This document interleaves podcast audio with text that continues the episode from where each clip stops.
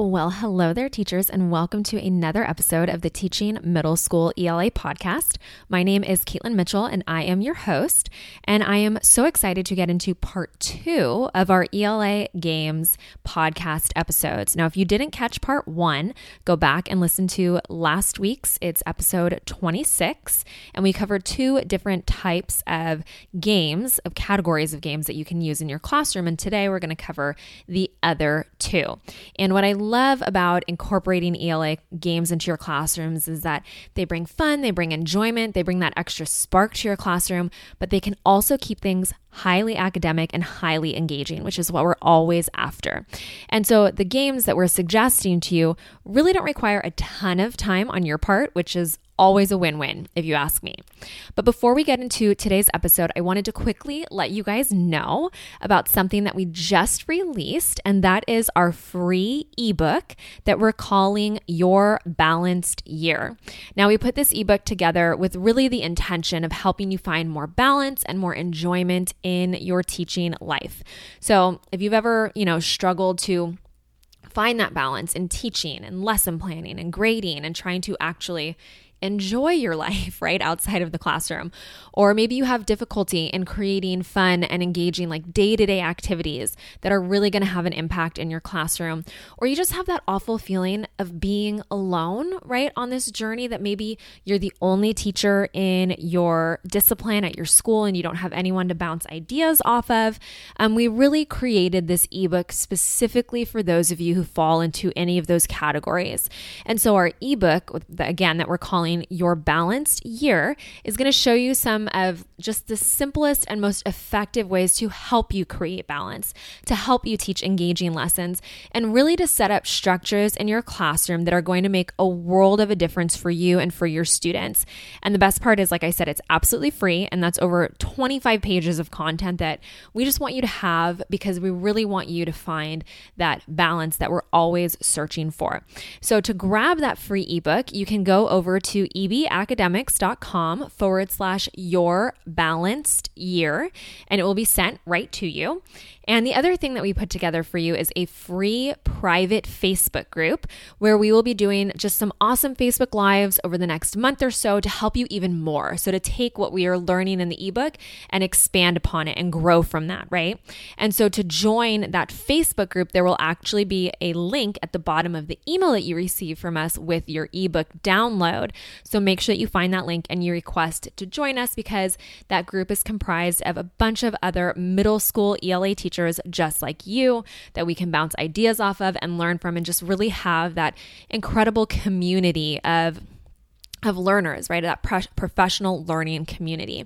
And so we're super excited about all of the content that we have planned for you over the next month in that Facebook group. So make sure to sign up for the free ebook because you have to do that first. And then you can get the link to join the Facebook group. So again, go to ebacademics.com forward slash your balanced year to get that free ebook and then join us in the private Facebook group. Okay, let's dive right into today's episode. Welcome to the Teaching Middle School ELA podcast, where it's all things reading and writing all the time. Game changing lessons and fresh ideas, along with a dose of inspiration, are shared to help make your teaching life just a bit easier. And now, your host from the blog EB Academics, Caitlin Mitchell.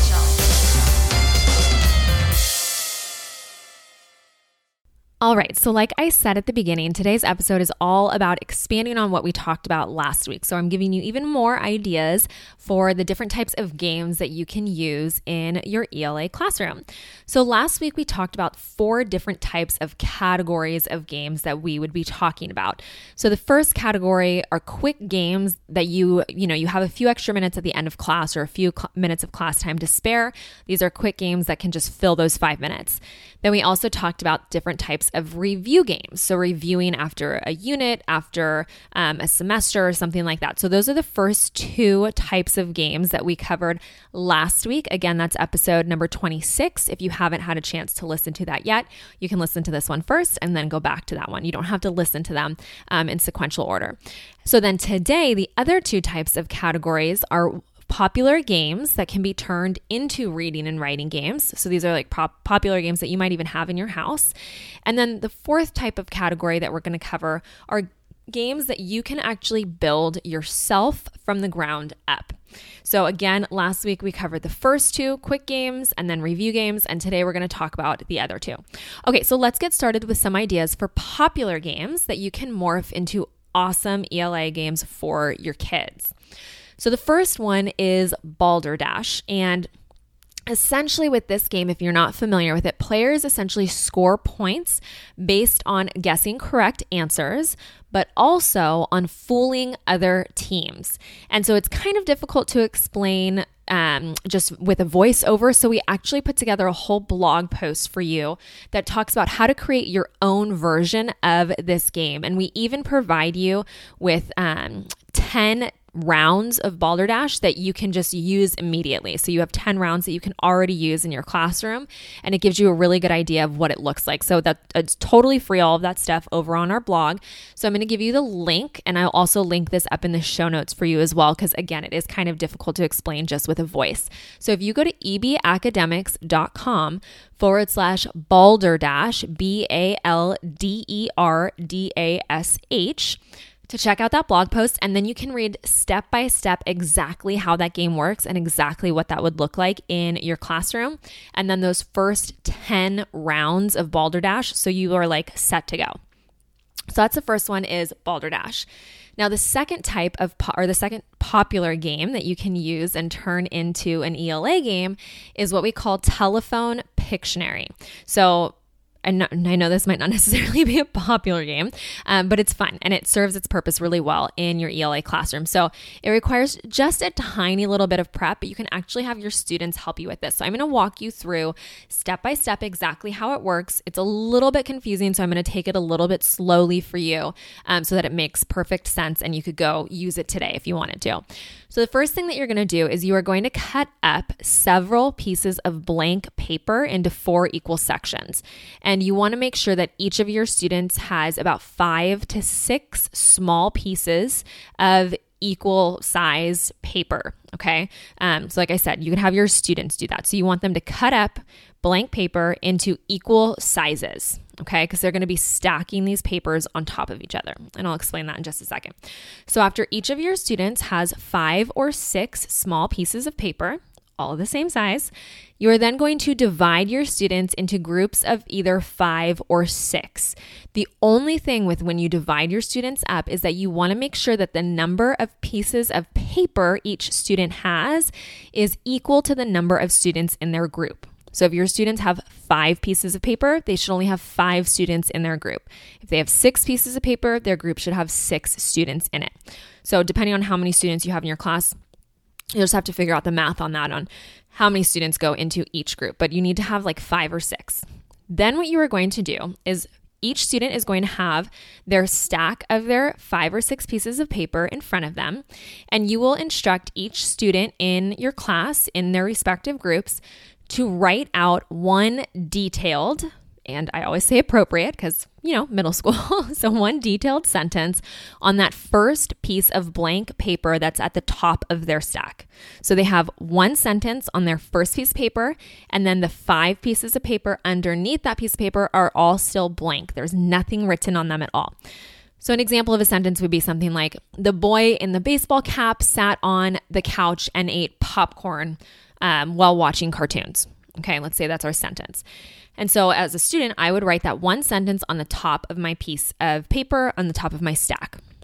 So then every student writes their sentences, and once once each student is done, you will have all of the students pass their stack of papers to the right with their sentence on top. Okay, so they have their whole stack and their piece of paper with their sentence still on top. They pass everything over to the person on the right. Well, now the student who receives that stack of papers from their classmate will read the sentence. They will then take that piece of paper and move that piece of paper to the bottom of the stack. And then they will have a new blank piece of paper in front of them. And on that blank piece of paper, they will draw a scene that will now represent that sentence that they just read. So I only allow like a minute for doing this drawing. It's to be really, really fast. And then what students are going to do is they're going to pass that stack of papers to the right again. So now it's the third student to see this stack of papers, but they're only allowed to look at the image drawn by the previous student. So they can't go back and look at the sentence that the first student wrote. And so after they look at this uh, picture, that the second student drew, they're going to move that picture to the bottom of the pile. And now student number three has a blank piece of paper in front of them. And on that blank piece of paper, that third student is now going to summarize that picture in detail. Okay, so is that making sense? They're not, they don't know what the original sentence was. They're writing essentially a new sentence based on the only the picture that they saw. So then students will continue this trend of passing the stacks of paper, then they'll alternate between writing the sentence and drawing until it gets back to the student who wrote that first original sentence. And then you'll just take after students, you know, finish that whole round of going through their five or six uh, group members. They will then take turns going around the circle and reading through the whole stack of papers to see how the original sentence changed from the beginning based on the pictures that were drawn, based on how detailed the sentences were, etc. So it's really a great opportunity for you to talk about the importance of using descriptive language in students' writing so that readers can really accurately imagine what it is that you are explaining. So, this would be great if you're in the middle of like a narrative writing unit or something like that, or a descriptive writing unit where you really are trying to get students to be cognizant of their word choice and the diction that they're using um, and the, the way that they're describing the scene as opposed to telling you what they see, they're showing you what they see. Um, so, that is Telephone Pictionary. All right, the next popular game is called catchphrase. And essentially, students will just sit in a circle. And as students are in the circle, you'll alternate players that are on the same team. So, like if you have team A and team B, students will sit A, B, A, B, A, B, A, B, etc. And then you will use the catchphrase game piece, and players then must get their team to guess the word that's displayed before the buzzer goes off. So it's really fast paced. It's a perfect game to practice speaking and listening skills, which can always be kind of difficult to incorporate into our curriculum. Um, and our students would literally Jessica and I, our kids would beg us to play this game at our school in LA, and it just makes it so much more fun when you invite like another teacher or your admin to come in and play around with you. Um, the only thing that I will say about catchphrase is to just go through the words, preview all of them first, and make sure that they are all appropriate for your specific middle school classroom. Um, so, catchphrase, again, you'd have to have the game with you. I guess you could create it if you wanted to um, on your own, but that's another great game to incorporate into your classroom. Okay, then the last one for a popular game that you can use in your classroom is headbands. Hopefully, you've heard of this. If you haven't, just type it into Amazon and it'll you'll get to see what it looks like it's really fun and so this is a really great game for students to practice their deductive reasoning skills because they have to ask questions to figure out what word they are quote unquote wearing on their headband which is where the headbands title of the game comes from um, and it's actually really fun to play a practice round or two with the actual board game itself that comes with the game. So if you're um, if it doesn't work for you in your classroom to do it that way, I actually have a way that you can kind of create your own. So if you don't have access to headbands or, you know, you can't secure the funds to purchase it for your classroom, that's totally fine. You can absolutely make this game on your own. And so all you would need to do is create um, your own basically headband index cards. So you would get index cards and you would write down any characters or vocabulary words or ELA terms or authors, significant events, anything that is relevant to what you're currently studying in your classroom, and write those on the index cards. And you would just put one idea, one concept, one word per index card. And then you would put your students into small groups and have them select an index card, hold it up to their head, uh, to their forehead, make sure that they don't look at it, right? And then that student who's holding that card up to their head will ask the group basically yes or no questions to help them figure out what the word or the phrase is that's on their index card. So, example questions would be, Am I a person? Did I write one of the novels we read this semester? Um, am I a poet that we studied? Is it a vocabulary term that we learned, etc., to help them deduce what the word is that's on their index card that they're holding up to their head. And once, you know, that student guesses what's on their head, then another student picks a card and gives it a try. So it's just kind of like a fun little um, small group game that you would do. And then you could make it more exciting or more competitive and you could set a timer for each round so the students don't go on and on. Maybe they have a minute to try to guess what is on their head. Um, it's just another great opportunity for practicing speaking and listening skills. And I really like the deductive reasoning part of that game as well. So that's a fun game to incorporate into your classroom. So, those are the popular ELA games, uh, or popular board games, rather, popular games that you can then convert into games for your ELA classroom. Okay, so the final type of game that we use in our ELA classrooms, so Jessica has used this with her younger grades, I've used it with my seventh and eighth graders, um, are games that we've essentially created from the ground up. And so we wanted to share this type of game with you so that if you wanted to, you could do the same exact thing in your classroom. Now, I will preface this part by saying that there is quite a bit of prep work for this final idea that I'm going to share with you. So if you're not feeling up to it, no stress at all, right? We just gave you a ton of ideas for ELA games that you can use in your classroom. You don't need to go to this step if you don't have time. Like, don't put any pressure on yourself at all. But if you're in a place where you want to create your own game, keep on listening. And even if you aren't in a place, you can keep on listening and maybe keep this in your back pocket for some time in the future. Okay, so the thing that's great about creating your own game for your classroom is that you are able to really adjust it and create it around exactly what you and your students are learning and what you're covering in class. And so I want to give you an example of what I've created so that you can get an idea of what a self created game might look like for you in your classroom. So I love to create grammar sort games for my students to help reinforce or review certain grammar concepts. So a specific example of this would be a grammar sort that I created for the four different kinds of sentences, which can be difficult, right? We have the simple sentences, compound sentences, complex sentences, and compound complex sentences. And so what I did was I wrote 24 different sentences and I included a mixture of all of the four kinds of sentences. Then I put my students in partners and I had them sort the sentences based on what kind of sentence they thought each one was. And then the first pair of partners to sort them all correctly essentially wins the game. And in theory, right, it seems like a really easy game. But in actuality, it challenged my students on so many levels. So, in order to sort the sentences correctly, not only did they have to have like a general concept of simple, compound, complex, compound, complex sentences, they had to have a really strong grasp on comma usage, on coordinate and subordinate conjunctions, on prepositional phrases, and so many other things that go into helping you identify what each type of sentence is. And there were so many partners that thought they had sorted them all correctly, only to find out that they missed like a small detail somewhere. And in the sentence that they thought was a compound sentence was actually a simple sentence. And so I love creating those grammar sorts because one, it really helps reinforce and review the skill, but two, the kids love them and they are like all hands on deck. Grammar is all of a sudden exciting for them. And it's just a different way to work with these skills and these standards that we, you know, need to address with our students. And so, my point in sharing this last type of game with you is that you don't necessarily have to be incredibly creative, right? Or go out of the box in some crazy way to create an engaging game for your classroom. It's not like a grammar sort is some, you know, earth shattering idea.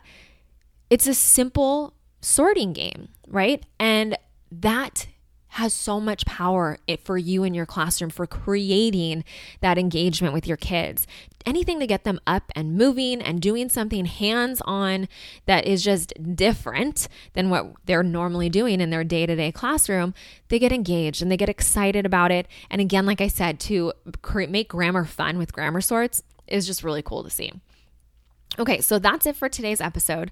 We talked about popular games that can be used for reading and writing, and then creating your own games from the ground up. And again, last week's episode, part one, episode number 26, covered those simple games that you can incorporate with, you know, have five minutes left at the end of class, or you just have a little bit of extra class time here or there, and then review games as well. So if you haven't listened to that one, go ahead and head back and listen to that one as well. Okay, next week, I have a very special guest on the podcast that I am so, so excited about. And she is my friend Kaylee from the Balanced Educator podcast. And we will be talking really in depth about mindfulness and how you can easily incorporate a few different mindful strategies into your daily life that are going to make a world of a difference for you when it comes to finding balance. This episode honestly might be my favorite one that I've ever recorded because I just know how much of a positive impact mindfulness can have for you in your teaching life. As soon as I started practicing mindfulness on a more consistent basis last year, it was the most stress free year I've ever had. And, you know, there were a lot of things going on in terms of curriculum and and lesson prep and meetings and type, all the types of things that are that are normal right that come with teaching. But i believe truly in my heart because i shifted the way that i was thinking about my thoughts and the way that i was allowing my thoughts to come into my mind and come into my life and you know not allowing my emotions to drive what i was thinking it made such a huge difference. And I had such a wonderful school year last year. And so I really want you mark your calendars for next Tuesday. It really is going to be a powerful episode that can have just an incredible impact for you in your life. So I'm really looking forward to seeing you again next week talking about mindfulness with Kaylee from the Balanced Educator podcast. All right, I hope that you guys have a wonderful week, and I will see you next week on the podcast. Bye for now.